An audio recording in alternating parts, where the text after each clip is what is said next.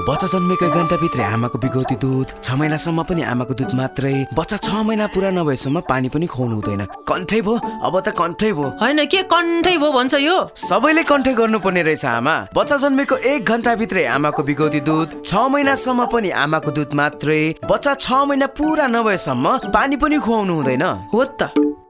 बच्चालाई जन्मेको एक घन्टाभित्र जति सक्दो छिट्टो आमाको बिगौती दुध छ महिनासम्म पनि आमाको दुध मात्रै खुवाऊ आमाको दुधमा बच्चालाई चाहिने सम्पूर्ण पोषक तत्वहरूका साथै पानी पनि हुन्छ। त्यसैले बच्चा छ महिना पुरा नभएसम्म पानी पनि खुवाउनु पर्दैन। आमाको दुधबाट बच्चालाई कोरोना सर्दैन बरु बच्चाको रोगसँग लड्ने क्षमता बढाउँछ। त्यसैले आमालाई कोरोना लागेमा वा कोरोनाको शङ्का भएमा पनि साबुन पानीले मिची मिची हात धोएर आमाले राम्रोसँग मास्क लगाएर स्तनपान गराउन सकिन्छ।